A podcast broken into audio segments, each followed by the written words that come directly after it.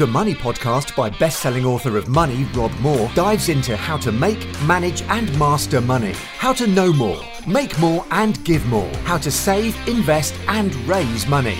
The Money Podcast is for anyone who wants to make more money in a job, profession or passion. For money masters and money disasters. They say money doesn't make you happy. Rob says it does. Hi, it's Rob Moore here. Now, I wonder if we've lost the art of properly communicating face to face, looking in people's eyes, caring and listening about them and to them. Uh, the devices that we're all stuck to and addicted to, and I put myself heavily in that category. Uh, uh you know, where we're sending a million emails a day, where we're probably not reading communication properly, we're probably misreading a lot of communication uh, and sometimes I think a situation is going to be a million times better if you pick up the phone and talk to someone, or if there's a problem or a challenge that you need fixing, get in the car, go see them, or pull them to you, sit down, look them in the eye, or do a business deal face to face. So I wonder if, if you've ever received an email, some kind of text communication, uh, and you've read that a certain way. Maybe it's pissed you off. Um, and then maybe you've replied reading it that certain way and then they've reacted to you and then actually when you got together face to face you realized that um, they didn't mean it that way and you didn't mean it that way. Uh, and a lot of the communication got lost.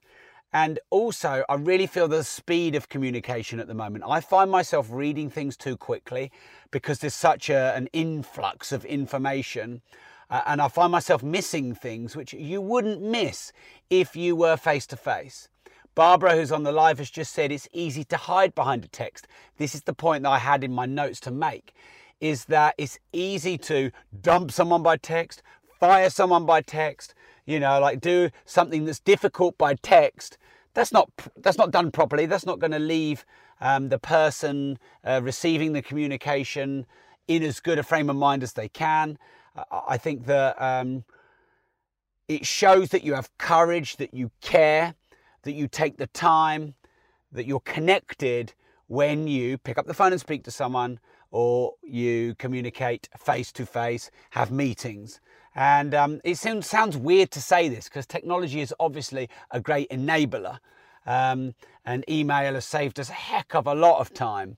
But I, I certainly see a lot of people who, for example, work for me um, who are trying to deal with issues and they're ding and dong and ding and dong and back and forth. forthing. You know, when you're copied into a million emails, you don't know if it's actually for you or someone else. When more than one person's copied in, no one responds, no one takes accountability or action because there's a load of people involved. It goes back and forth. Someone takes three days to reply, then five days to reply, and it never gets anywhere. And, and people aren't really going to listen to what you say or take on board some of the influence that you know that you want to give just over on screen over an email and um, they may not even be reading your emails because they're stuck in a mass of emails. I sometimes see people's emails and they've got 10,000 unread emails and it's just like whoa ocd i would die if i had 10,000 unread emails.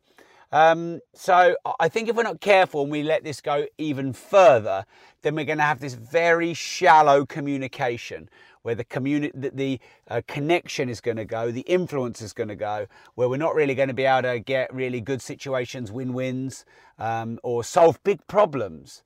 Um, and as we've all, we know this, tone can often be misread in an email. Um, the message can be misread. You know, if someone's really curt and short, and you take that uh, to, in some kind of offence, when in reality they were just trying to clear their inbox. I know sometimes I can be really short with my emails. That's because I've got 480 million to do. Ding, ding, ding, ding, ding, ding, ding, ding, ding. And someone's like, oh, oh, oh, you, you were so short with me. I'm so offended. Um, so this is especially for difficult situations. If you've got problem clients, if you've got something really hard going on, if you've got someone who's in, a, in an, an, emotionally difficult position, like I said, it could be someone that you have to let go, or it could be, you know, just a, a really difficult situation uh, with, with, with someone that um, it's only going to get solved when they can see the whites of your eyes. When, you know, they say, don't they, that people don't care what you know till they know that you care. This is another point Andrew's made it. You, are just reading my mind tonight. All the all the points I've got written down underneath this video, you're just reading my mind. What's the point of me having them?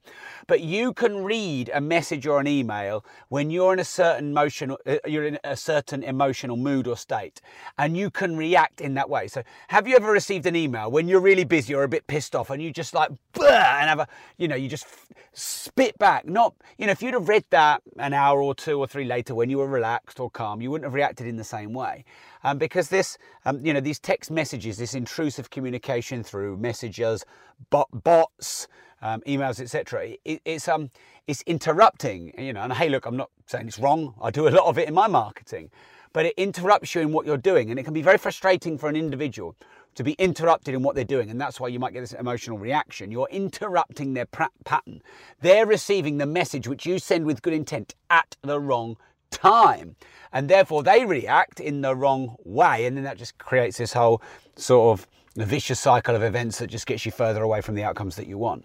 Whereas if you book a call in, then you're both ready. You can both plan. You can be in the right position, in the right situation.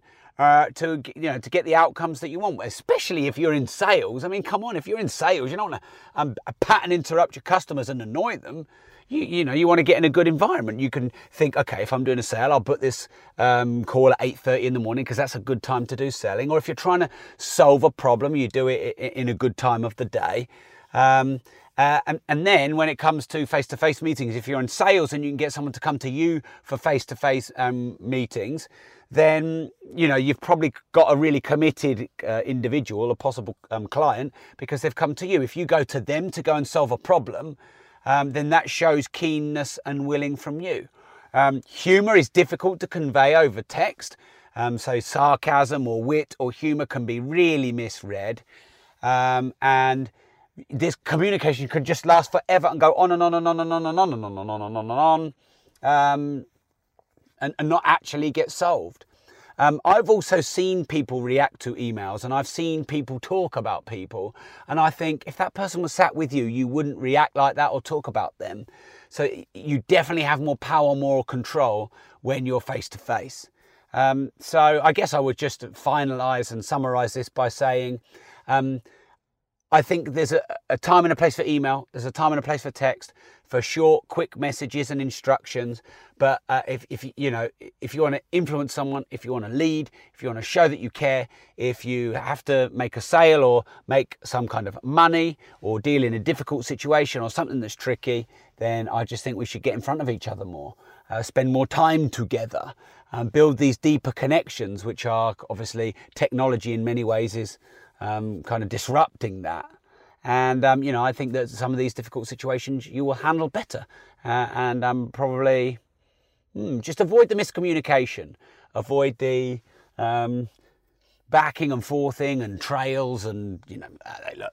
It's, it's 8.30 in the evening. I'm starting to ramble now because I never do lives or recordings at 8.30 in the evening because I'm normally dribbling in my bed.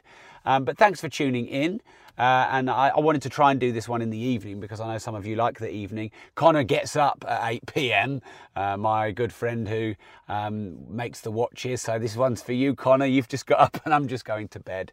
Um, yeah, just understand the way that you communicate and communicate in the right way. And um, hey, look, let's connect a little bit more. Um, you know, I'm spending a, about three hours tomorrow with Mark uh, and um, my business partner. Uh, we're going to view some classic Ferraris. Uh, and I know that, um, you know, like when I give him like five or 10 minutes of attention when I'm busy and I'm distracted and he's trying to talk to me, I, I can sense I'm trying to listen, but I'm busy. And, you know, I can sense that he's trying to talk, but he knows I'm not quite there. But, you know, when we're in the car together for two or three hours, this is another thing. Um, I'm glad I kind of pushed through my tiredness um, because you go to depths in places and rapport and you discuss things that you wouldn't be able to go as deep when you have this really shallow, thin communication.